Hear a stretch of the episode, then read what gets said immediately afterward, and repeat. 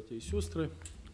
Я хотел бы, чтобы мы сегодня имели возможность размышлять над практической и важной темой. И я назвал ее как следующим образом, обозначил, как я могу восстанавливать разрушенные взаимоотношения. И вы знаете, когда я начал вот, работать в этой теме, готовиться, то понял, что здесь, наверное, одной проповедью не обойдешься. Поэтому хотел бы, чтобы, наверное, в ближайшие два или три воскресенья мы могли быть в этой теме, рассуждать. Вот. Слава Богу за то, что мы с вами имеем Божье Слово, которое помогает нам разные сферы нашей жизни регулировать в соответствии с истиной этого Слова. И вот брат Сергей, который проповедовал в начале, как раз об этом и говорил, что мы не просто призваны вникать в себя, ну вот как такой процесс медитативного погружения в себя, но мы призваны вникать в себя и сравнивать себя с тем, что говорит Божье Слово. Вникать в себя и смотреть, какая есть истина относительно того или другого. И предлагаю нам прочитать первый отрывок касаемо восстановления разрушенных отношений. Пятая глава второго послания к Коринфянам. Будем читать с пятнадцатого стиха по двадцать первый стихи. Пятая глава второго Коринфянам с пятнадцатого и по двадцать первый. «А Христос за всех умер, чтобы живущие уже не для себя жили, но для умершего за них и воскресшего. Потому отныне мы никого не знаем по плоти, если же и знали Христа по плоти, то ныне уже не знаем. Итак, кто во Христе, тот новая тварь. Древнее прошло, теперь все новое. Все же от Бога Иисусом Христом, примирившего нас с собою и давшего нам служение примирения. Потому что Бог во Христе примирил с собою мир, не вменяя людям преступлений их, и дал нам слово примирения. Итак, мы посланники от имени Христова. И как бы сам Бог увещевает через нас, от имени Христова просим, примиритесь с Богом. Ибо не знавшего греха Он сделал для нас жертвою за грех, чтобы мы в Нем сделались праведными перед Богом». Аминь. Вот э, до этого места. И знаете, я хотел бы, чтобы мы с вами посмотрели на всю главу, э, в которой апостол Павел говорит, поднимает эту тему, тему примирения, тему миротворчества, э, тему э, одного служения общего, в котором, получается, мы все с вами должны быть задействованы. И он говорит, это служение примирения. И даже употребляет такое слово «мы посланники». Кто знает, какое это слово в подлиннике или в греческом языке? Да? Апостол – это тот, кто послан. Вот почему Павел начинает говорить об этой теме? Знаете, одна из причин, апостол Павел говорит об этой теме, потому что в Коринфской церкви было много разделений.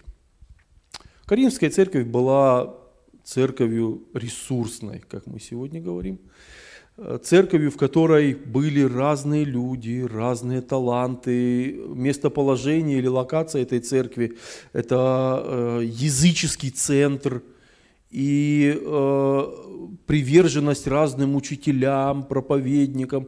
Вы знаете, э, мы даже сегодня можем отчасти видеть в чем-то подобную ситуацию. Кто-то любит слушать в интернете одного проповедника, кто-то любит слушать другого проповедника, кто-то э, третьего, потом эти представители вот, проповедников встречаются, обсуждают, что им там говорят. Может быть, это и не есть плохо, но э, апостол Павел в первом послании к Коринфянам начинает все послание с серьезной претензии. И знаете, Павла во вторую очередь, э, ну, как бы интересует, насколько одаренная или ресурсная Коринфская церковь. Он начинает с вопроса: разве разделился Христос? Или, может быть, кто-то из тех учителей, которых вы себе выбрали, умер за вас? Да? Нет, такого нет. И вот пятая глава второго послания к Коринфянам, знаете, она начинается с попытки апостола Павла перевести взор верующих людей с земной горизонтали. Как мы живем, где мы живем, что мы делаем, какие у нас проблемы, сколько у нас работ, какое у нас здоровье, как будут жить наши дети, на перспективу небесную. Он переводит этот взор и начинает с первого стиха пятой главы такими словами: «Ибо знаем, что когда земной наш дом, эта хижина разрушится, мы имеем от Бога жилище на небесах, дом нерукотворенный, вечный. Оттого мы и воздыхаем, желая облечься в небесное наше жилище, только бы нам и одетым не оказаться нагими». Такое предупреждение, очень образное, которое апостол Павел адресует своим читателям. Вторая часть этой главы, она построена интересным образом. Апостол Павел говорит о Христе и о Его любви. Церковь – это место, где практикуют любовь Христа. Церковь – это отношение, где практикуют любовь Христа. Поэтому Павел говорит, что Христос за всех умер, тот стих, с которого мы начали, чтобы живущие уже не для себя жили, но для умершего за них и воскресшего. И дальше идет это утверждение о новой природе, о новом творении. семнадцатый стих: «Кто во Христе, тот новая тварь, древнее прошло, теперь все новое». Вот такое введение в тему о разрушенных отношениях, о том, как мы можем восстанавливать разрушенные отношения. Знаете, наверное, я бы хотел сказать, что каждый из нас имеет опыт в этой области. Каждый из нас знает, что есть отношения, а, ну вот такие вдохновляющие, обнадеживающие. И каждый из нас знает а, отношения, которые напряженные, которые, может быть, уже даже претерпевающие определенную деградацию, разрушение. И вот а, я бы хотел начать эту тему, знаете, с такого фокуса, того служения, которое Бог нам дал сегодня всем, как Его церкви. С чего это начинается? Вы знаете, миротворчество начинается с осознания главной Божьей истины. В чем она заключается? Она заключается в понимании того, что Бог решил самый главный конфликт моей жизни во Христе Иисусе. девятнадцатый стих. «Бог во Христе примирил с собою мир, не вменяя людям преступлений их, и дал нам слово примирения». Посмотрите выше восемнадцатый стих. «Все от Бога Иисусом Христом, примирившего нас с собою и давшего нам служение примирения». Вы видите эту мысль?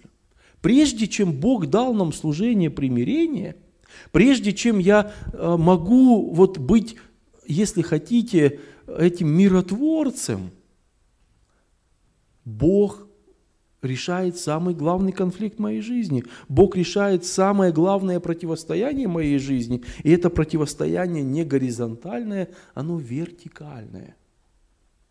Бог дает нам новые отношения. Бог дает нам примирение с Ним через Иисуса Христа. Все же от Бога Иисусом Христом, примирившего нас с собой. Одна простая мысль. Эти стихи показывают Бога как инициатора примирения. Вы знаете, когда мы говорим иногда в молитвах или в свидетельствах или в каких-то вот других ситуациях, что я нашел Бога или я примирился с Богом, ну, чаще мы понимаем, о чем идет речь, но вы знаете, Павел говорит о другой инициативе. Он говорит о том, что Бог во Христе показал пример примирения. Бог во Христе примирил нас с собой. Он первый вышел на это поле брани с этим белым флагом. Он первый протянул нам руку примирения. И знаете, удивительно, что обычно так поступают, вот, если в военном противостоянии, те стороны, которые более слабые, которые понимают, что будет поражение, и для того, чтобы избежать больших жертв, эта сторона идет на примирение, и она посылает посыльного с этим главным отличием примирения, белый флаг, как флаг мира, и военные действия часто заканчиваются, и эта сторона, она считается стороной, которая потерпела поражение, но многие жизни были сохранены. Бог идет на эту инициативу, и Он показывает нам, что Он является инициатором примирения, и нам с вами очень важно это понимать, как людям верующим, потому что иногда стоит вопрос в примирении, буду ли я проявлять инициативу, готов ли я поднять первым белый флаг в каких-то трудных отношениях, напряженных или разрушенных. Вот этот отрывок показывает нам, что у нас есть пример. И этот пример самый прекрасный, самый высокий, самый чистый Бога, который примиряет с собой тебя и меня. И мое первое сегодня применение для тех людей, которые еще не примирились с Богом. Сегодня это слово звучит вам. двадцатый стих. «Мы от имени Христова просим вас, примиритесь с Богом». Пока есть время, пока Бог дает возможность, пока сегодня есть такой шанс, и ты слышишь Божье Слово, и Бог стучит в твою жизнь. Мы просим от имени Христова, примиритесь с Богом. И знаете, это не какая-то эмоциональная или вот такая, ну, э, тема для лирического настроения. Дальше, конец этой главы, двадцать первый стих, апостол Павел показывает символ примирения, не знавшего греха, то есть Иисуса Христа. Он сделал для нас жертвою за грех. Не знавшего греха, Он сделал для нас жертвою за грех, чтобы мы в Нем сделались праведными перед Богом. Символ примирения – это крест и наш Господь Иисус, висящий на Нем, который был святым, который не был виновен ни в чем, ни перед кем, который прожил таким образом свою жизнь, что она является абсолютным идеалом сегодня для нас, потому что Он был Сыном Человеческим. И вот этот святой человек, Бога-человек, сознательно и решительно отдает свою жизнь для меня, для тебя, для каждого из нас. Зачем Он это делает? Чтобы примириться с враждующим человечеством. И в этом, знаете, есть условия для решения всех конфликтов, о каких-то конкретных принципах мы поговорим позже, но вот сама идея Писания заключается в том, что Бог не должен был жертвовать и страдать. Вы слышите? Бог должен был поступить по справедливости и наказать всех, и спросить всех за те грехи, которые были соделаны. Но посмотрите, что он делает. Посмотрите на сердце Отца. Вместо наказания он дает прощение. Вместо порицания он поднимает этот белый флаг примирения и предлагает сегодня всем, кто понимают эту важнейшую истину, примириться с ним. Итак, с чего мы начинаем тему, как мы можем восстанавливать разрушенные отношения? Мы начинаем с евангельской идеи, с евангельской истины, что Бог показал нам пример, как мы можем примиряться. Бог подал нам этот пример в конкретном образе нашего Господа Иисуса Христа. И я хочу сказать, что если сегодня перед тобой есть трудные отношения, может быть, отношения разорванные, может быть, отношения с, знаете, давней историей, может быть, непрощение. Тебе сегодня стоит начинать делать то, что делал Христос однажды в твоей жизни. Христос как главный примиритель, Христос как образ примирения с грешным человечеством. Поэтому проявляй в этом инициативу и будь похожим на Иисуса Христа. девятнадцатый стих. Мы видим, что Бог не хочет считать наши грехи. Сегодня я имел утром интересный диалог о том, как нам следует исповедоваться или каяться перед Богом. И если, к примеру, человек прожил долгую жизнь и только к концу своей жизни пришел к пониманию покаяния, братья и сестры, покаяние – это процесс, это не просто какое-то еж... единоминутное действие. И в этом процессе каждый движется со своей скоростью. Кто-то может идти к этому недели, кто-то идет к этому месяцы, и я знаю людей, которые идут к этому годами. Как мы можем исповедоваться перед Богом за наши несовершенства и наши грехи? Вы знаете, Богу не нужно, чтобы мы считали наши грехи. Почему? Потому что Бог считает лучше нас. И знает их лучше нас.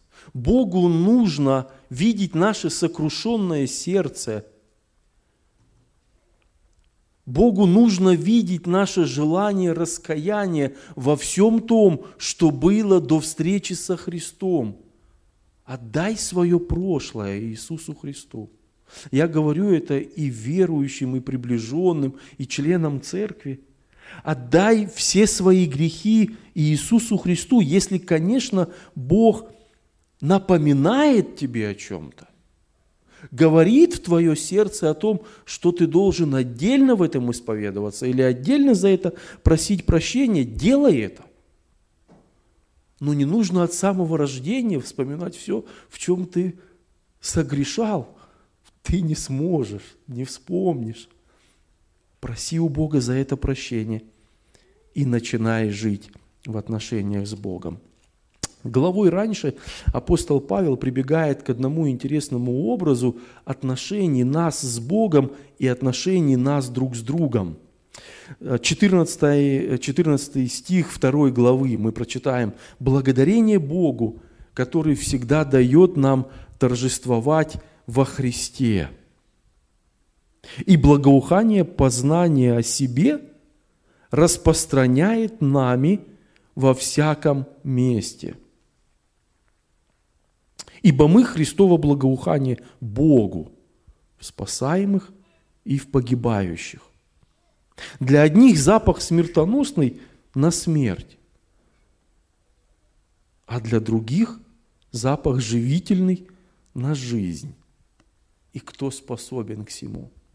Представляете, какая перемена происходит в нашей жизни тогда, когда мы принимаем истину о самом главном примирении в нашей жизни, которую совершил Бог, о том, что Он примирил нас с Отцом. Представляете, вот этот образ благоухания, которое мы распространяем во всяком месте. Братья и сестры, это благоухание не о церкви информация. Благоухание не, знаете, продвижение какой-то конкретной традиции. Но Павел говорит, что это благоухание познания о Боге.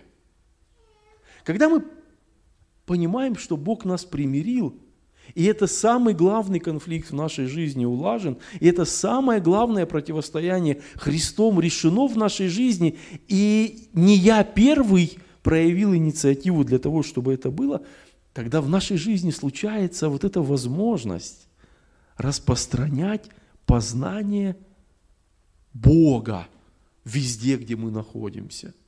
Тогда у нас появляется эта возможность быть для людей вот носителем этого опыта и этой новой жизни, которую дал нам Бог.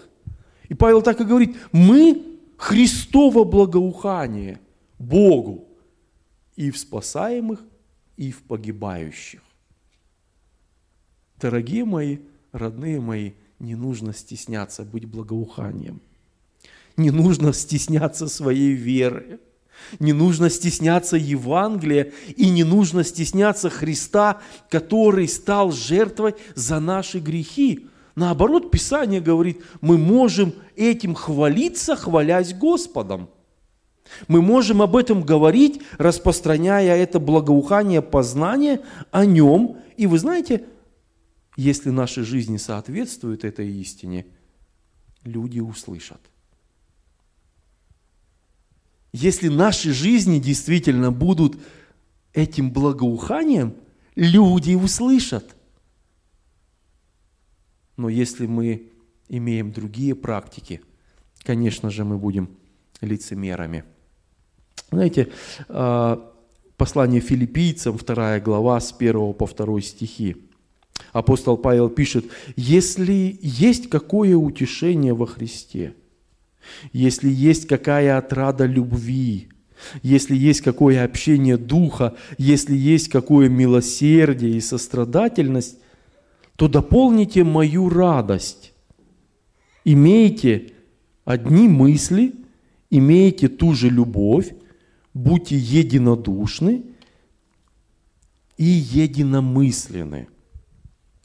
Говоря о конфликтах или трудных отношениях, которые порой случаются между членами церкви по разным вопросам, мне кажется, следует сказать об одном важном принципе. Вы знаете, что умение быть едиными или умение ладить друг с другом – это один из признаков духовной зрелости. Умение жить в единстве и принимать друг друга. В другом месте Павел говорит: принимайте друг друга. Каким образом? Помните? Как Христос принял вас в славу Божию. Принимайте друг друга таким образом, как Христос отнесся к вам, и Он принял вас. Поэтому вот в этом отрывке в послании к филиппийцам есть императивы. Имейте одни мысли. Имейте ту же любовь. Будьте единодушными и единомысленными. Когда это возможно? Тогда, когда мы с вами, примиряясь с Богом, на себя самих смотрим не как на а, объективную истину или силу в примирении, в примирении, а как на Бога, который через нас готов примирять людей с собой. Бога, который через нас готов приносить единство в церковь. Бога, который через нас, имейте ту же любовь, мы читаем, готов созидать единый дом внутри церкви, как дом единых взаимоотношений. Я вспоминаю слова Иисуса Христа, и мне кажется, это очень важный текст в нашей теме. Тоже текст, касающийся мира. Евангелие от Иоанна, четырнадцатая глава, наверное, вы понимаете, к чему я клоню или какой стих хочу прочитать. Это двадцать седьмой стих четырнадцатой главы Евангелия от Иоанна. Христос говорит своим ученикам совсем незадолго до своих страданий, совсем незадолго до момента, буквально за несколько часов до момента, когда он идет в Гефсиманию с учениками, а оттуда уже возвращается в окружении воинов. «Мир оставляю вам, мир мой даю вам, не так, как мир дает. Я даю вам, да не смущается сердце ваше и да не устрашается». Удивительные слова, которые наш Господь говорит перед своими крестными, мучительными страданиями. Удивительные слова, которые Христос говорит, показывая, что есть источник твоего и моего мира. Каким миром мы сегодня наполняемся? Я хочу сказать, что есть суррогаты мира, есть какая-то успокоенность, удовлетворенность, чувство защищенности, которое, к слову, очень быстро иногда проходит. Все это является не миром, а ну, вот, какими-то суррогатными предложениями, условно говоря, нашей человеческой системы. Христос говорит о состоянии, которое приходит от Него. «Мир оставляю вам, мир мой даю вам». Слово к ученикам, которые очень скоро будут платить цену за свою веру. Слово к ученикам, которых через двадцать-тридцать лет большей части не будет в живых, потому что все они заплатят своей жизнью за верность Иисусу Христу. Слово к ученикам, которые будут терпеть лишения, гонения, страдания, скорби. Христос показывает, что Его мир не зависит от мирской системы. Его мир не зависит от правителей. Его мир не зависит от размера зарплаты. Его мир не зависит от того, здоров ты или болен. Он оставляет этот мир как главное состояние. И мы недавно праздновали Рождество, где вспоминали один из титулов Христа. Какой? Князь мира. Князь мира не в смысле человеческой нашей системы, земного шарика. Князь мира в смысле он тот князь, который дает это главное состояние уставшему человеку. Уставшему от противоречий, уставшему от постоянных противостояний, уставшему от конфликтов, уставшему от сражений, уставшему от эгоизма. Кто может помочь?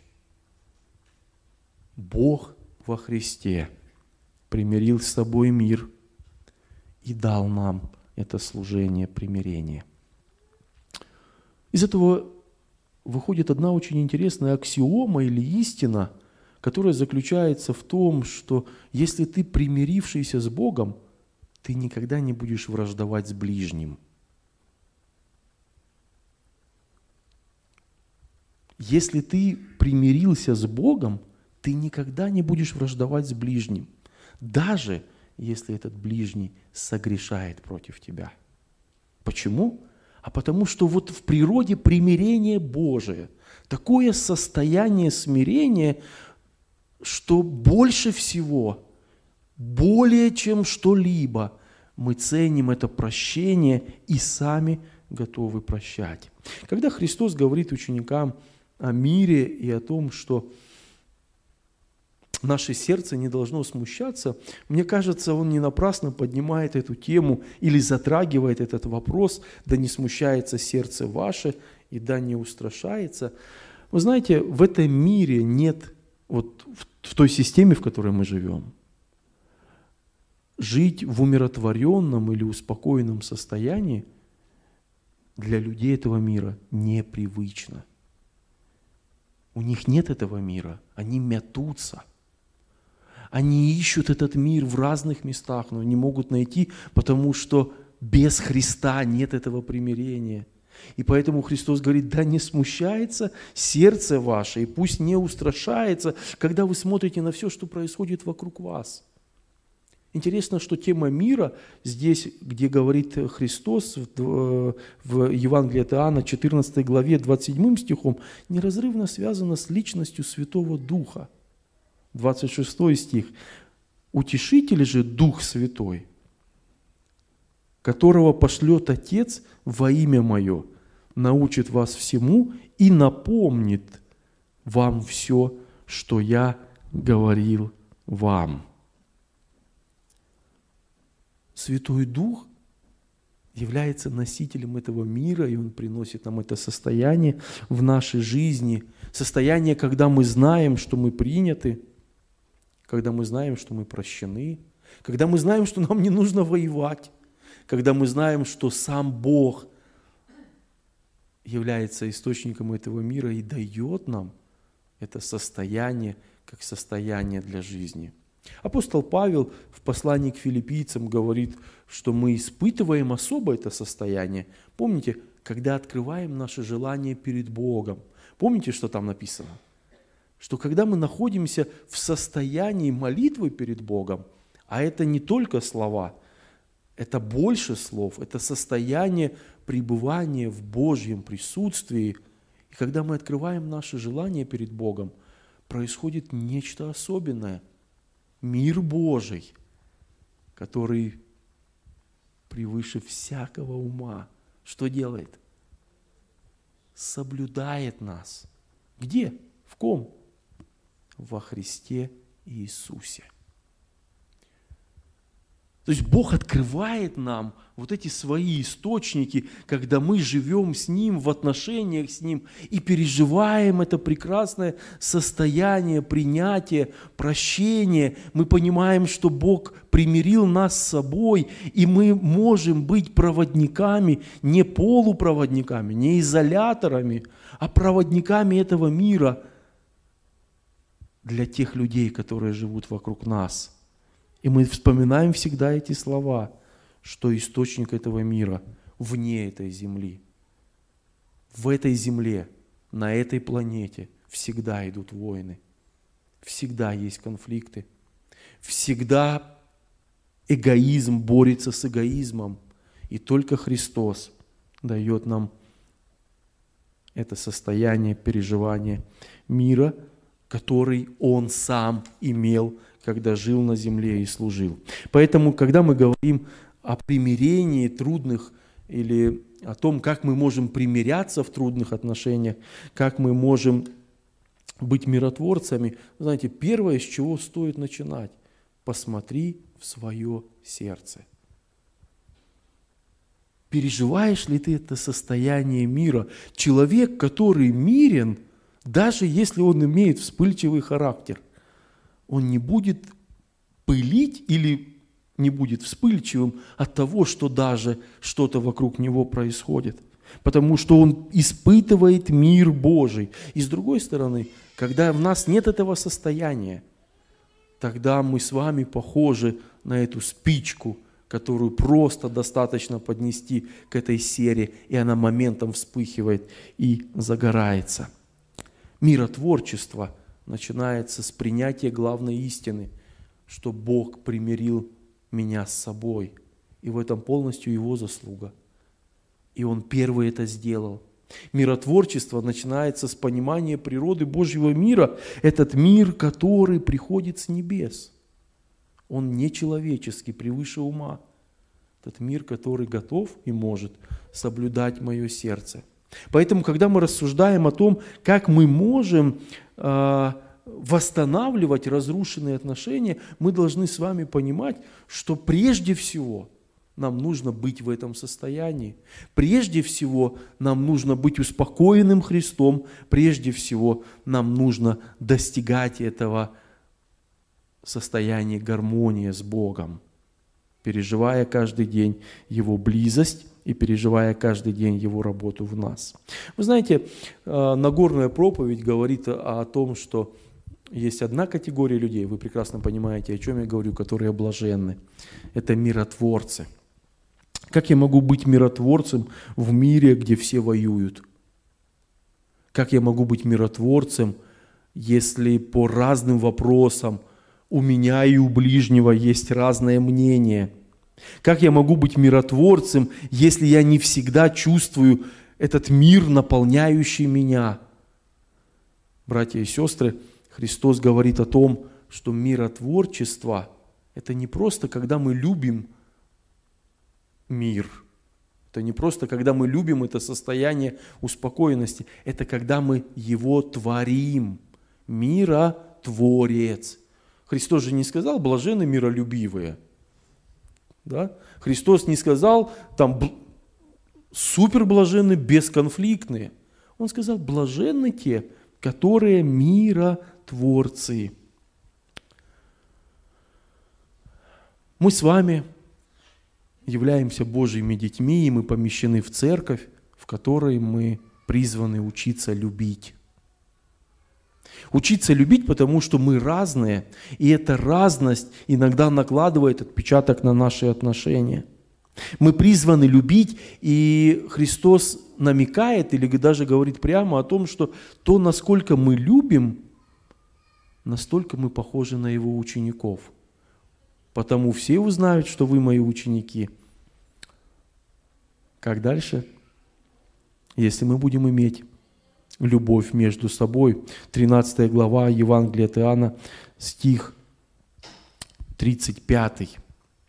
«Потому знают все, что вы мои ученики, если будете иметь любовь между собой». Я вспоминаю одно свидетельство, я делился этим свидетельством с братьями э, в нашей церкви, когда я, знаете, встретил э, одну молодую девушку, которая, ну или женщину, которая э, была верующим человеком, э, вот, и она, узнав, что я э, отношусь к церкви евангельских христиан-баптистов, к центральной церкви, говорит: «Постойте, постойте, я несколько раз была у вас», ну это были двухтысячные годы, начало, такое активное время для нашей церкви, да, и она говорит: «Я, наверное, два или три раза была, и тогда еще был старый зал, я приходила, садилась сзади», говорит, «и мне было так интересно слушать». И она вот в процессе нашего разговора, уже верующий человек, она, знаете, сказала мне одну вещь, которая меня сильно,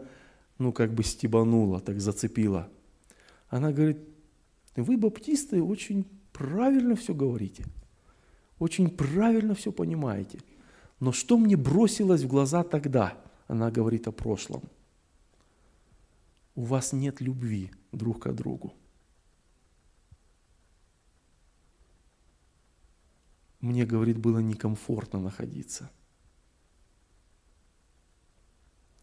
Апостол Павел в первом послании к Коринфянам, шестой главе, пятым стихом говорит: «К стыду вашему говорю, неужели нет между вами ни одного разумного, который мог бы рассудить между братьями своими?» Когда мы разделяемся и спорим, погружаемся в конфликты, вы знаете, что это дело не только наше внутреннее. Это дело не только членов церкви. Мы иногда остаемся на членские собрания, решаем вопросы, молимся, переживаем что-то еще. Мир видит, кто мы. И мир видит, если в нас любовь. И мир видит, если церковь разделяется, слава Богу, это в прошлом, на воинствующие группировки.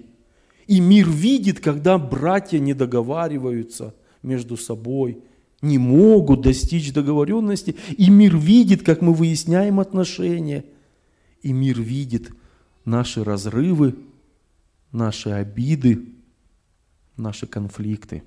Если мы думаем, что это очень легко спрятать, шило в мешке не утаишь. Но отчасти мы можем переживать такие процессы.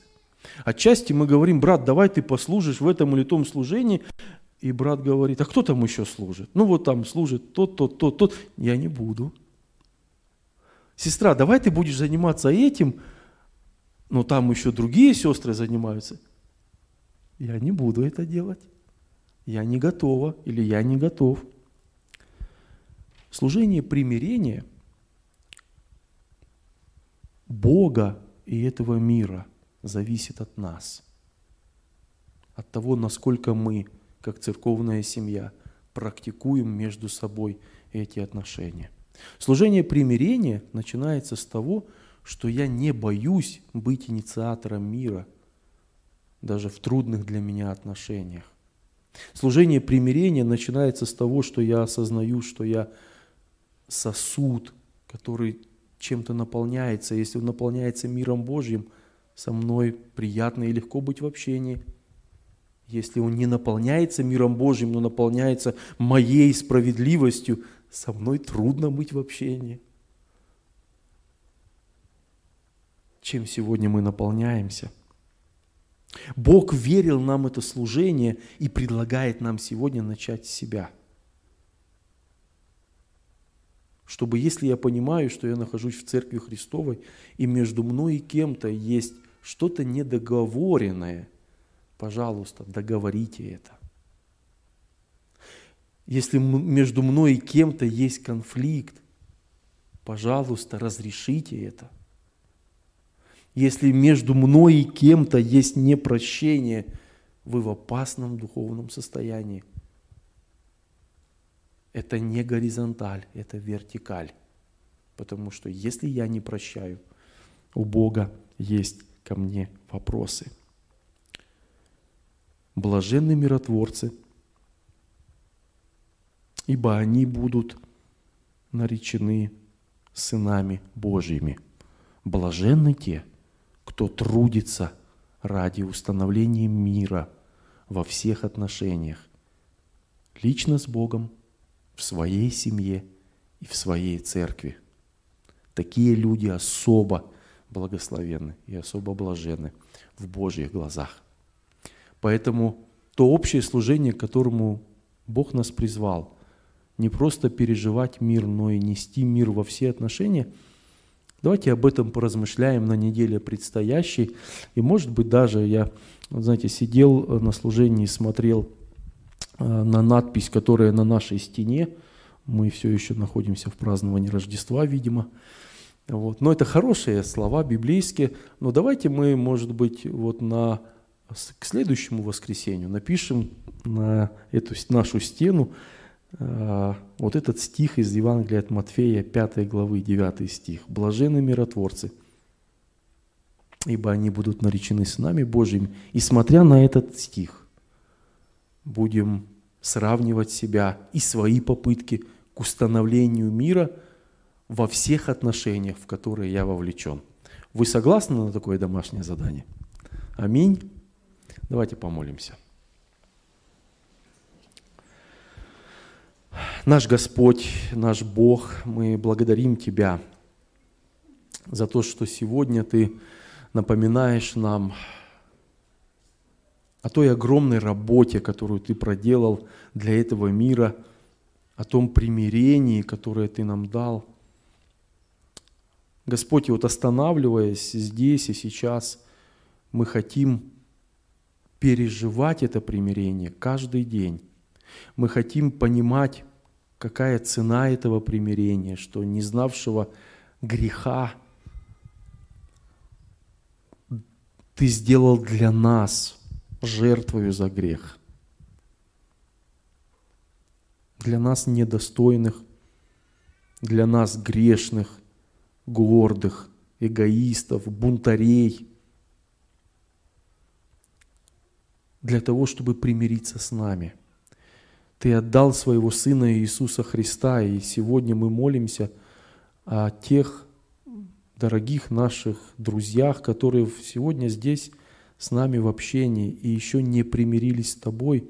Господи, открой им эту истину и побуди их сердце стремиться к самому главному примирению в своей жизни, примирению с Тобой, пока есть такая возможность. Господи, сегодня мы молимся о том, чтобы нам быть инструментами мира, быть творящими мир. Не просто любить мир, не просто дорожить им, но быть теми, кто устанавливает этот мир везде в своих отношениях. И мы молимся о том, чтобы Твой мир, который Ты даешь, реально сопровождал нас каждый день на предстоящей неделе, чтобы, живя в обществе, которое воюет по всем направлениям, по всем фронтам, мы могли быть людьми, наполненными не суетой, не обидами, конфликтами или разочарованиями, но миром Твоим. Господи, мы понимаем, что без Святого Духа и без Твоей работы в нас это невозможно. Поэтому мы просим сегодня, чтобы Ты, Дух Святой, наполнял нас, чтобы руководил нами, учил нас, чтобы мы могли не просто понимать Слово, но применять его в нашей жизни и могли бы быть проводниками мира, который Ты оставил нам, Господь.